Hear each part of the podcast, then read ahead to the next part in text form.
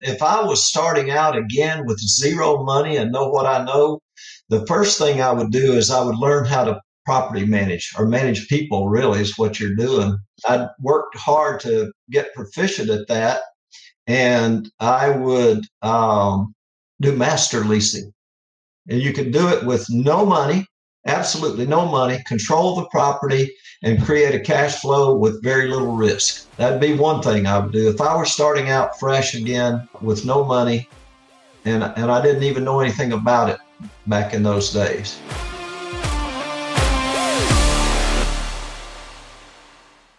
Hey, everybody, welcome back to another episode of the Carrot Cast podcast. I'm your host, Brady Winder, and today we have a very special guest, Mr. Leon Johnson, who has been investing for over 47 years and is going to share some uh, golden nuggets, some really good wisdom on creative finance. Uh, for context, Leon Johnson is becoming one of the most popular guys in the real estate investing circuit. He's got a podcast with Steve Trang on real estate disruptors that it's hit over 60,000 views. So, congratulations for that. Um, but our goal with this episode, as Leon was just telling me before we started recording, was to help you as an investor not leave so much money on the table. Um, so, Leon, welcome to the podcast. You mind if I start by asking you a personal question, Leon? You can ask me anything you want to. I like that. How much money have you made from real estate over the past 40 odd years? Oh my gosh, I never stopped to think about that. could not tell you. Could not tell you. It's just been a lot of fun. Oh, a lot of fun. Awesome. As long as you're having fun, time keeps going. Yeah. Um, well, let's start. You know, tell us a little bit about yourself, how you got into real estate, why, why you're still waking up to do this every day, and especially considering you didn't stop to think about the money, because that's the one thing most people are always stopping to think about. I think that's funny. Um, but yeah, what's your backstory? And then we'll get into some uh, creative finance strategies here. Well, I'll try to make this quick because uh, it, it's a long story 47 years. But when I was in the military, I had a lot of uh, spare time. Uh, I targeted nuclear missiles and uh, had a lot of time to read. And, uh, you know, I was trying to decide what I wanted to do when I quit targeting missiles. And so uh, I read a lot of real estate textbooks and I decided I wanted to get a real estate license. And I went visiting some local uh, realtors' offices near the base. And, uh, one of those guys was real interested and he said, uh, started asking me questions. And I was surprised myself that I knew everything he was asking, you know, technical questions because I'd read these books. And and uh, he said, Well, I think you should get your broker's license. And I did. Uh, 1975, I got my real estate broker's license while I was still in the military. Played realtor for a couple of years, and I had some opportunities that just slapped me in the face about four or five times to wake me up to what was in front of me. And once I took advantage of some of those, it didn't take me long not to be uh, in real real estate realtor sales and um, that end of the ball game and just went straight investments and been hmm. doing it ever since.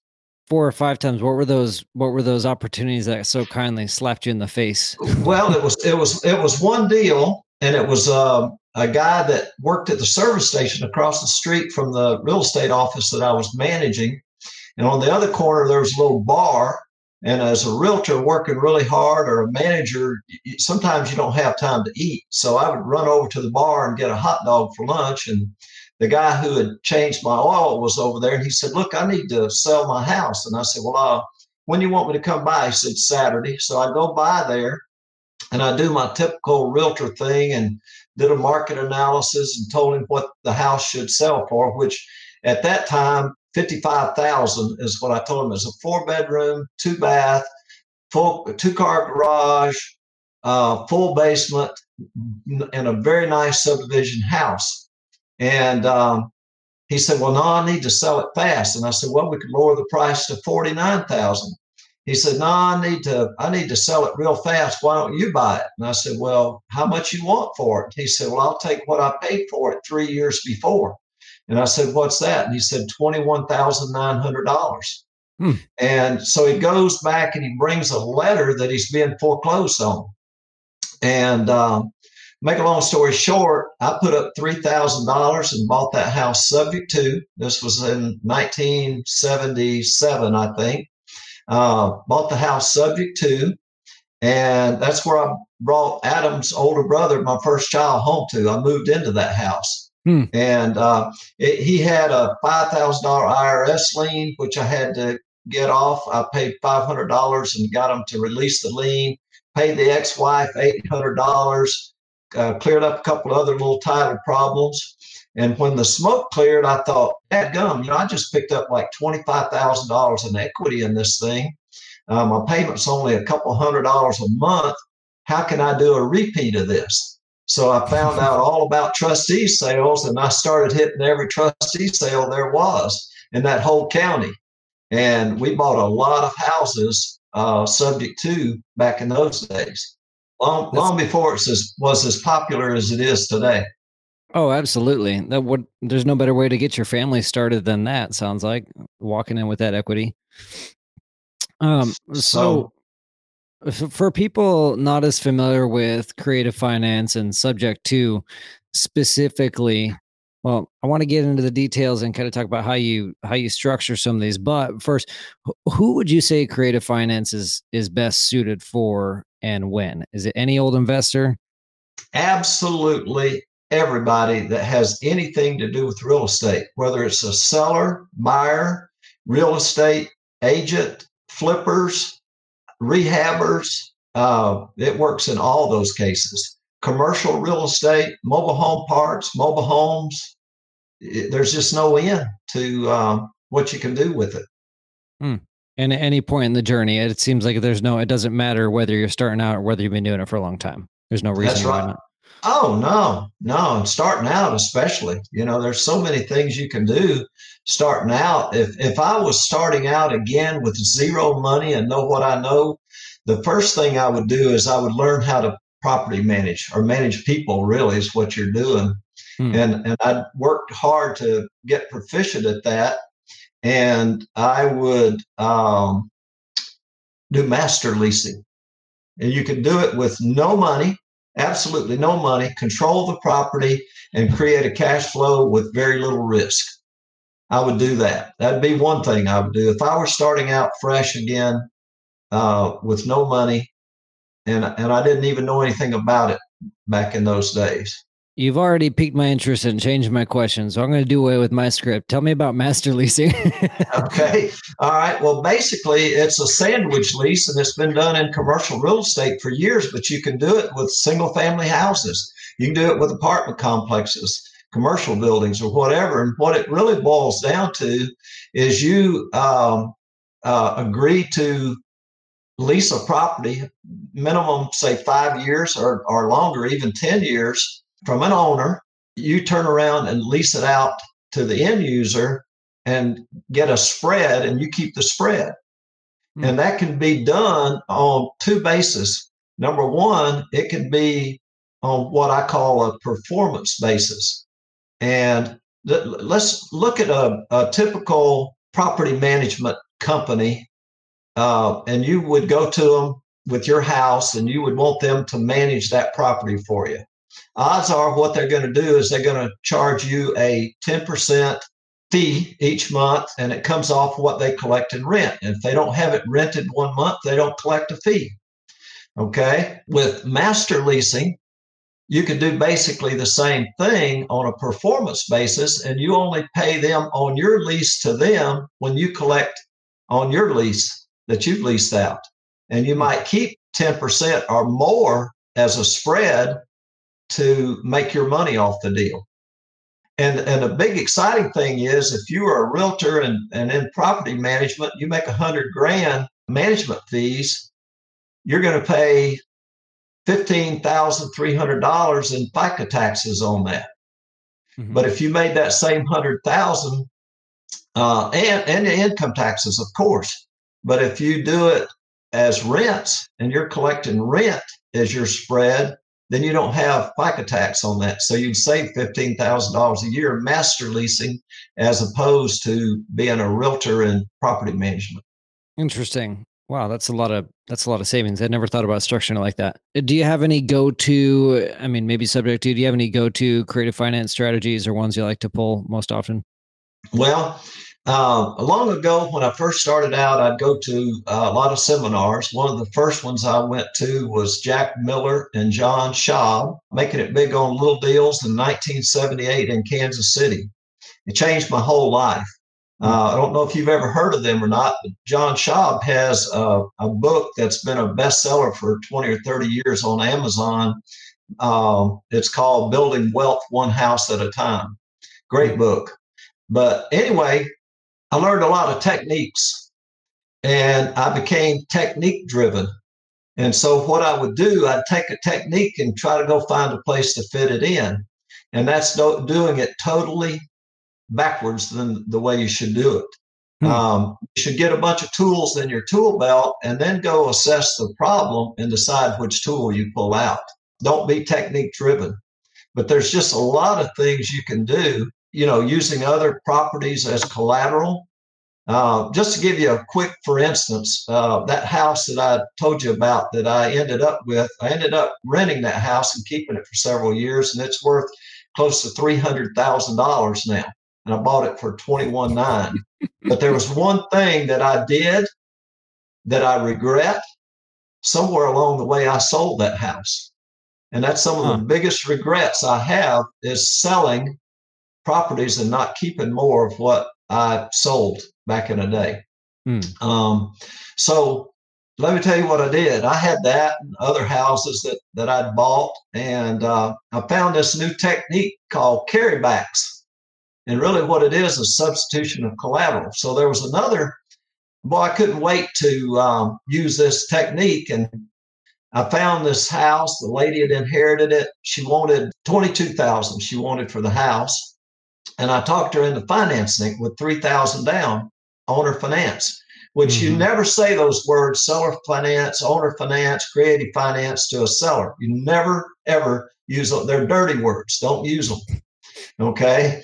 So um, what I did is I went to this lady and I said, look, I'll give you your 3000 down, but instead of using your house as collateral, I'd like to use a couple other houses that I have as collateral. And I put her in the car and drove around, showed her the houses, and we put $9,500 second mortgages on two houses, 9,500 each for her 19,000. So she was secured in a second position on two houses and it left the one I was buying free and clear. Hmm. And I went to the bank and borrowed $20,000 on that house, gave her 3,000 out of it for the down payment. And I went home with another house and 17 cash to go buy other houses with. And I bought a, several other houses uh, subject to with that 17.5. And just rinse and repeat, rinse and repeat. Just renting them out. And and the rents from those first and seconds on those two houses paid the notes. Wow. So those two other houses that you used for collateral, uh, were those ones that you owned outright? Uh, no, they were. I had a first mortgage on them, and and so what her ninety five hundred was a second on there. That's right. But the rents were good enough to make payments on both those loans, on both of them. Wow. So I didn't, I didn't have any negative cash flow. Interesting. Okay. That's creative there. So you had mentioned uh, your one regret was selling that property and not holding on to more. A lot of our listeners are wholesaling as their exit strategy. Um, talk to me about you know how creative finance and subject to some of these strategies um, play a role in the future. We don't know where the economy is headed. I guess what advice would you give to people that are wholesaling right now? How do they, uh, how might they need to pivot? Well, uh, they don't necessarily need to pivot. Keep doing the same thing they're doing. Get Carrot to help you find all those properties. But when you go out there, don't go with just one with a hammer to try to solve every problem, which is buying at 60 cents on the dollar. A lot of people focus on price and I will pay full their full value asking price plus sometimes if I get the right terms. Flipping and wholesaling is a business. Okay, it's a business, and you're buying inventory and selling inventory is what you're doing, and that's subject to FICA tax. Okay. And once you sell that, you've killed the chicken.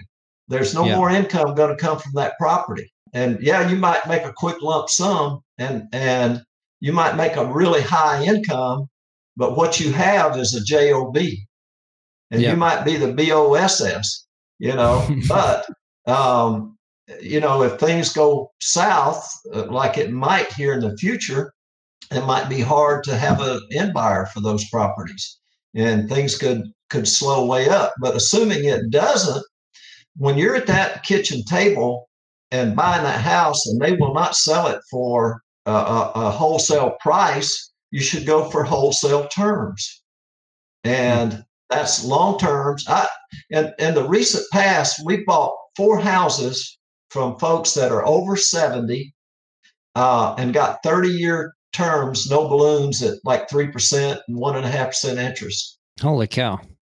So hmm. while you're in, uh, you know, when they when they leave that kitchen table and those folks won't take that low wholesale price cash offer, they might be willing to take a higher price and get you good terms that you can keep that house and pass it down to your kids. And that's how you build real wealth is by holding that property, not turning around and selling it.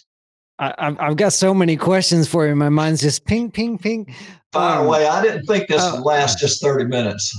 oh no, it never it never does. you mentioned people management earlier in our conversation. Mm-hmm. People management. Why? Like, what's the story behind that? I understand you've had multiple business over the years outside real estate, insurance mm-hmm. agencies. Mm-hmm. Correct me if I'm wrong. Mm-hmm. Um, what does people management have to do with creative finance? Well, uh, I'm a buy and hold kind of guy. And now we've done wholesaling, we've built new bills, um, we've done all that stuff, you know, in all kinds of areas but I am a buy and hold kind of guy. I like that mailbox money every month. And so you got to be a good property manager. And it's not that hard to do. People people get afraid of oh i never do that you know tenants tear your property up yeah some of them will do i screw up every now and then i screw up i get a bad one you know and lose two or three months rent trying to get the fleas and the roaches out and you know, uh, the urine smell and on and on and on. Yeah, we yeah. screw up every now and then, but for the most part, we've got my longest tenant was 23 years. Oh wow! My longest right now is about 15 or 16 years, um, and we've got a whole bunch four, five, six, seven years, and so you're dealing with people, and and they're your most valuable asset. Your tenants are not the sticks, bricks, and dirt. So if you mm. treat them right, learn how to manage them, put some systems in place so that you can get a great long-term tenant, that's how you build wealth. You know, you hmm. never buy anything your tenants can't afford. Yeah. Okay. It, it's kind of funny. It's like you bring up Pete, you bring up um excuse me, you bring up property management, and that probably you know brings PTSD for some people. Oh, I've oh, tried that, been down that road. I don't want to do it. Yeah, but it's but, really simple and it's a and it's also a um, currency it's a currency and if you know how to do it you could do um, you could do uh, master leasing hmm. right you see what i'm saying yeah and and to find these properties you know some will some won't so what so uh, using carrot uh, to prospect and find those those um, sellers, when you're in that kitchen door, don't walk away when you can get a good long term uh, financing on that thing. Yeah. Well, I like what you had said about um, you know, I feel like when most people are thinking of property management, thinking of being a landlord, your focus is how do I protect what I have? It's like, how do I have the right legal things in place and how do I have the right systems and employees in place to protect my assets? But your approach from it is is almost the total opposite. It's like I have a human being, I have a person in this property. How can I serve them really well? And it sounds to me like, I mean, the proof is in what you're telling me is that you have these long long-term tenants is that that takes care of a lot of the other problems. I mean, yeah, have your ducks in a row, have your insurance. You're going to have some bad ones over the years, but I like that approach. Yeah, and you know, there. Let's flip the coin. let's say you don't want to have anything to do with property management. Let me tell you what, there is an army across this country of people who know how to do master leasing. so you could master lease it to someone else and let them do it. Yeah. I have a, a friend and a mentor. If it's more than 12 miles from his house, he master leases it to someone. Hmm. And nobody knows how to manage better than him. Interesting. Yeah. Huh. So, you know, there's always a way to work through these things. So, so Leon, walk me through this. You know, you had mentioned if if you can't get the wholesale price, if you can't get the wholesale price, then um, you're looking at terms, you're looking at other options. Walk me through this when you're sitting down at the kitchen table with the seller, and you just you can't get the price you want. How do you even start? Just what's that conversation look like? You said uh, you told me the no no words. We can't say creative finance. Right. If if you call somebody on the phone say, "Hey, would you owner finance that?" No, click. You're just not going to get it. But you know, you sit down and show them the benefits of it. Now, let me give you a for instance. There was a house that um, Adam had mailed a letter to this lady, and um, she had inherited her mom's house, and this lady had been licensed as an attorney in three states. She's not a dummy, okay? So Adam goes to her house. He walks there. It's a big old two story house and um, it's free and clear. Had hardwood floor about an inch thick, but there was a problem. In one room, the, the ceiling was falling in and uh, the hardwood floor had peeled up and back and um, a lot of other problems with the house. And uh, we figured about eighteen, twenty thousand dollars of work to be done on the house.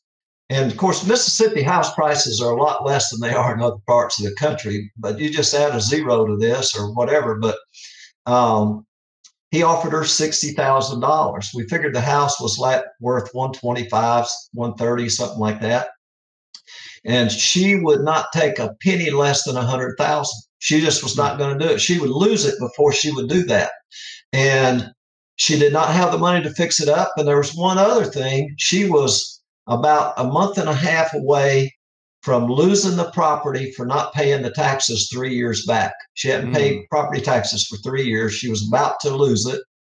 So finally, Adam said, "Okay, I'll tell you what. We'll give you a hundred thousand dollars for your house." And here's how we'll do it. We're going to give you $10,000 down. And he knew what she wanted to do. We found out all that. And uh, he, he said, We'll pay you $500 a month for 180 payments. And if you add that up, that's $90,000. And there's no interest on that. And she said, Okay, I'll do that. Hmm. So that's what we did. And, and uh, we got one, two, three more bites out of that apple. Hmm. A year later, she was in trouble, called me up. Well, I found out she was needed money. I called her up and I said, Look, I've got an extra $5,000. I'll pay you a year in advance for a $5,000. She said, Oh, you don't know how that would help me right now. Hmm. So if you calculate that, that's a 10 for 12 is what that's called. And that's about a 35% return on my $5,000. Hmm. so uh, a few weeks later, she said, You don't happen to have a mobile home or something I can move into. I'm living with my friends. So I just happened to have just bought this older mobile home and I had like so ten thousand dollars in it. And um, I said, you know, how are you going to buy it from me? And she said, well, I do have a couple thousand dollar a month income. And she had all these dogs. And this was out on some land. And um, I said, look, I'll give you the title to that mobile home, X 36 months of payments. So that's $18,000. She said, yeah, I'll do that. And um, so but now she's got to pay me $200 a month in rent for the lot rent. Hmm. And it's going to be like 46 months before I start paying her five thousand a month again. Right. And the loan loan balance was uh, uh, fifty nine thousand, and she was scared I was going to sell the land out from under her. So I traded the land. I'm making this real short. A lot of other details. I traded her the land, which Adam and I had about twelve thousand in it, for the payoff on that fifty nine thousand dollar loan. Holy cow! But it wasn't a fifty nine thousand payoff. You understand when somebody, um, they she, she had an emotional attachment to the house, but she didn't have an emotional attachment to that five hundred a month. And um, the other side of the coin was she was going to have to start paying me 200 a month. Hmm. But the piece of land had another mobile home on it that was bringing $200 a month. So when I traded her the land, it increased her cash flow by 4,000, I mean 400 a month. She didn't have to pay me. She's collecting the 200. And um, and I gave her an extra $8,000 um, cash in that deal. Mm-hmm. And and she gave me back the note of 59,000, canceled it out. Yeah. So I had a free and clear house in yeah. a couple couple years after that particular deal. That's amazing. Holy cow. And we put like 20,000 in the house and when the smoke cleared we had about 62 in it. So we came out way better than we would have had we paid her 60 cash and put hmm. 20,000 fix up do do a lot of the deals go like this what i mean is like are when you bring up creative financing without saying creative financing when you're when you're introducing terms to people mm-hmm. are they usually receptive to it mm, not at first um, mm. You have to sit down and talk to them and there's a you write this down irs publication 537 print it out and read it it's about a 20 page IRS publication that has to do with installment sales. Hmm. And that's the word you use. And I usually print out a copy and bring it to them, especially if they're an investor that's ready to get out.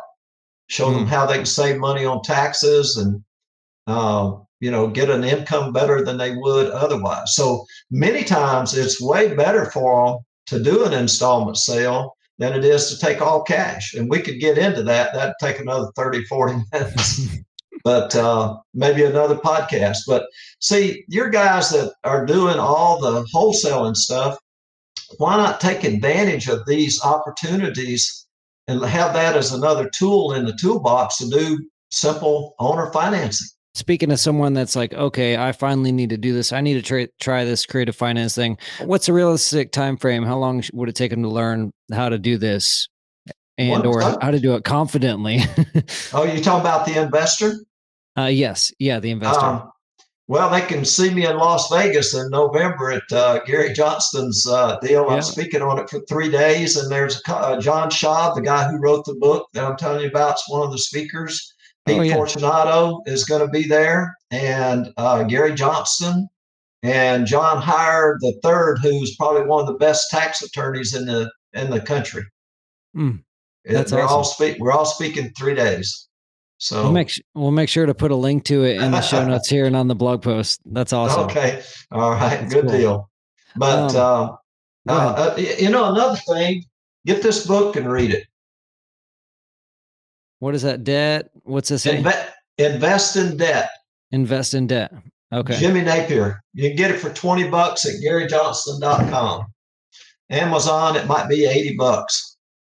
And is that that's creative finance subject to specifically? It's it's about notes, and you can learn the math of the notes. The hmm. first time I read that book years ago, I got halfway through it, made a phone call, made fourteen thousand dollars. that pays for itself. Yeah, I, I had bought. Uh, this another thing I bought with creative financing was H and R Block franchises. We bought several of those using hmm. creative finance, owner finance, and in this particular case, I was making annual payments of like thirteen, fourteen thousand dollars on this one office we'd bought, and uh, it's off season. I'm sitting there reading this book, and and um, it made me think of something. I'm making these payments. Well, I'd made the annual payment like two months before, three months before, something like that. And the balance on my note was uh, $42,000. And it had accrued like 2000 in interest by the time I called this lady. And I called her up and I said, Look, I don't know if it'll help you or not, but I've got an extra $30,000 that if you'll take it as a payoff, I can get you a cashier's check. She said, Well, let me talk to my husband. I'll call you back. She called me back in about an hour and said, We'll do it. Hmm. So, I, so I bought back that note at a fourteen thousand dollar discount. So we're almost out of we're almost out of time here. We could just man, we could just talk all day. Um, I can um, stay as long as you want. I'm good today. Well, a couple more questions, and we'll we'll kind of wrap it up. Leon is um any other any other methods? We talked about you know master leasing. We talked about carrybacks. Any other methods that you like to go to or creative strategies that people would probably like to hear about? Sure, lease lease with options or straight options. Options mm-hmm. are super powerful, and uh, you can do them with a lease or not with a lease, and it you can structure those to where um, you gain, uh, you can structure an option so that you can be the beneficiary of any mortgage pay down, any hmm. amortization, and appreciation, both. You can do that with an option. Hmm. And, um, uh, but options, uh, lease with options is almost, if you structure it correctly, is, is just as good as, as uh, seller financing. Mm. But seller financing is so flexible. You can do so many things with it. I mean, it's good for realtors, it's good for buyers, it's good for sellers. Uh, a rehabber, uh, you know, a flipper can buy a property and buy it subject to or and get the seller to hold the note until you get it sold hmm. and not have to come up with their equity right at the moment. I mean, there's just so many ways to do it. Gosh. Yeah. And the key is you know, realtors sell sticks, bricks, and dirt, the house, the dirt, all those kind of things. And they rarely find out about the people. And if you mm. spend more time finding out what the people's situation is and what you can truly do to help them, you have to care when you go in there. You have to care enough to ask. And when you ask and find their situation and their motivation and what it is that they want, you'll find out that the relief of distress carries rewards greater than price and mm. uh, you can help people solve problems, give them freedom and peace, and uh, uh, end up with a lot more properties that you can hold long term that you can build wealth with. Mm. You have to care enough to ask. I love that. I love that. Um, last question for you. I'm curious um, if you have already shared it, and that's fine too. What's what's the best deal you ever done? Oh my gosh. Um, probably one I did for someone else that I didn't even uh, participate in. Oh yeah, yeah. Uh, I had a uh, I have a, a, cousin who's alcoholic, drug, got on drugs off and on, almost homeless, and uh, he had found this house that was vacant. And in Mississippi, we have 16 section properties. And uh, this particular one, the folks had refinanced it, pulled out like 120 or 30 thousand dollars, and then um, moved out. Didn't fix it up. Didn't make any payments or anything. The uh, mortgage company was in bankruptcy. Oh, and and this property is on 16th section in Mississippi. Every 16th section is set aside, and the and the schools own own the 16th section in every township. Hmm. And um, all you have to do is pay them a little annual rent, like 250 $300 for a lot, and pay the property taxes on it. So I got him into this house, and he lived there about 20 years, paying about five or six hundred dollars a year um, or property taxes and leases on that property, and I never got a penny, never got a penny out of it. Yeah. so that's one of the best, I guess you could say. But um, gosh, there's just been so many, you know. Uh-huh. Um, just uh, a, a, little deal, a little tiny deal that I just did about three years ago. Um, it's a little town that um, about 90% of the people in that town's on welfare, a little southern Mississippi town. And one of uh, our associates called me one day and he said, Hey, Mr. Leon, I've got a house in this little town that um, he said that um, uh, you might be interested. And I said, Nah, probably not interested in that town. and uh, he said, Well, you might get owner financing. I said, Oh, well, when can we meet? so in about 45 minutes, I was there. And an hour later, we had written a contract, nothing down, uh, 300 a month. I think it was 165 payments on this little house, 3% interest, and um, nothing down. And, and I paid him a couple thousand for his wholesale fee. And so um, this guy just wanted to move back to Texas. And it was a, across from a park, good area, nothing wrong with it. I turned around and sold that house for fifty four nine, five thousand dollars down, and never even had it cleaned or anything. Okay. Why? Well, sorry, I want to ask, why is the wholesaler not doing creative finance? Why, why is he not doing it? I mean, it's a few hundred bucks. Is... He, he's starting to since then. Okay, uh, that, that uh, works. I can accept and, that. It makes sense. And it, and it, was just this level of understanding at that point. You know, new yeah, wholesaler, yeah. and um, anyway, uh, and Adam and those guys tend to call me when they get a lead from you guys that says, "Hey, it's a possible owner finance." They just have a habit of calling me. Yeah. So anyway, I sold this thing five uh, five thousand down, five hundred a month for 180 payments.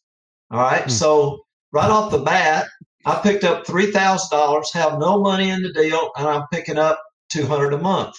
Except I offered a guy to pay him a year in advance for a 15% discount on those annual payments. And I've been doing it every year. And as a matter of fact, it's coming up in September. I got to call him today and ask him if he wants to do it again. so I'm going to pay him a year in advance for. So my cash flow was even higher. Well, the guy we sold it to, his wife died, and he just gave up, quit making payments, and I had to foreclose. So I foreclosed, got the house back, and now it's rented for two thousand a month on a corporate uh, rental, and it has been since January, and, and probably will be through next January. Two grand a month. Hmm, that's amazing. You make it sound deal. you make it sound too easy, Leon. You make it sound easy. it's just solving for, people's problems, making them happy. Yeah, I mean, it seems and, like for the benefit, for the reward, it's it like it's like why would you not want to learn this and have another tool in your tool belt like you said be crazy not to be crazy yeah.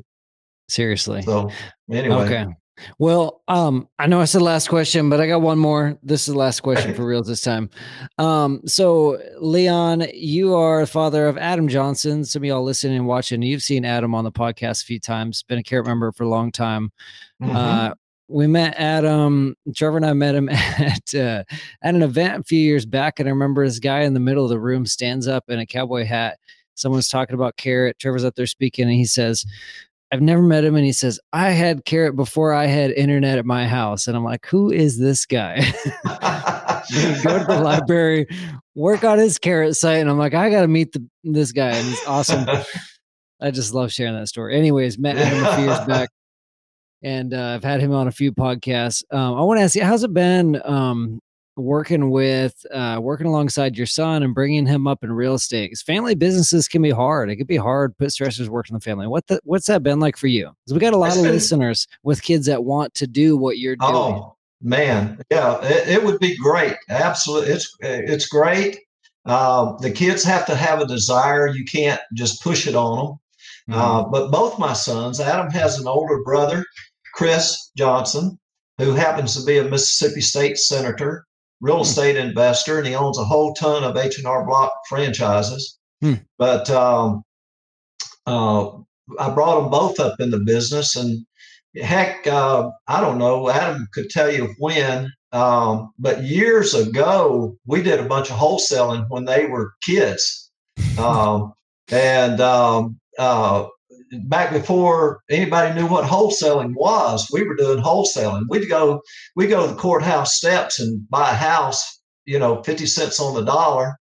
And an hour later, have it sold for nine or ten thousand dollars, and I'd split it with them, and they loved it.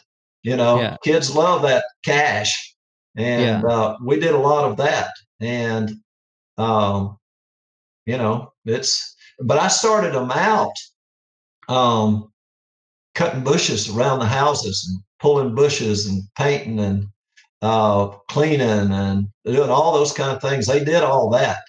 Yeah. Uh, when Christopher graduated college, uh, he knew I bought a lot of houses uh, through the years at foreclosure sales and pre foreclosure.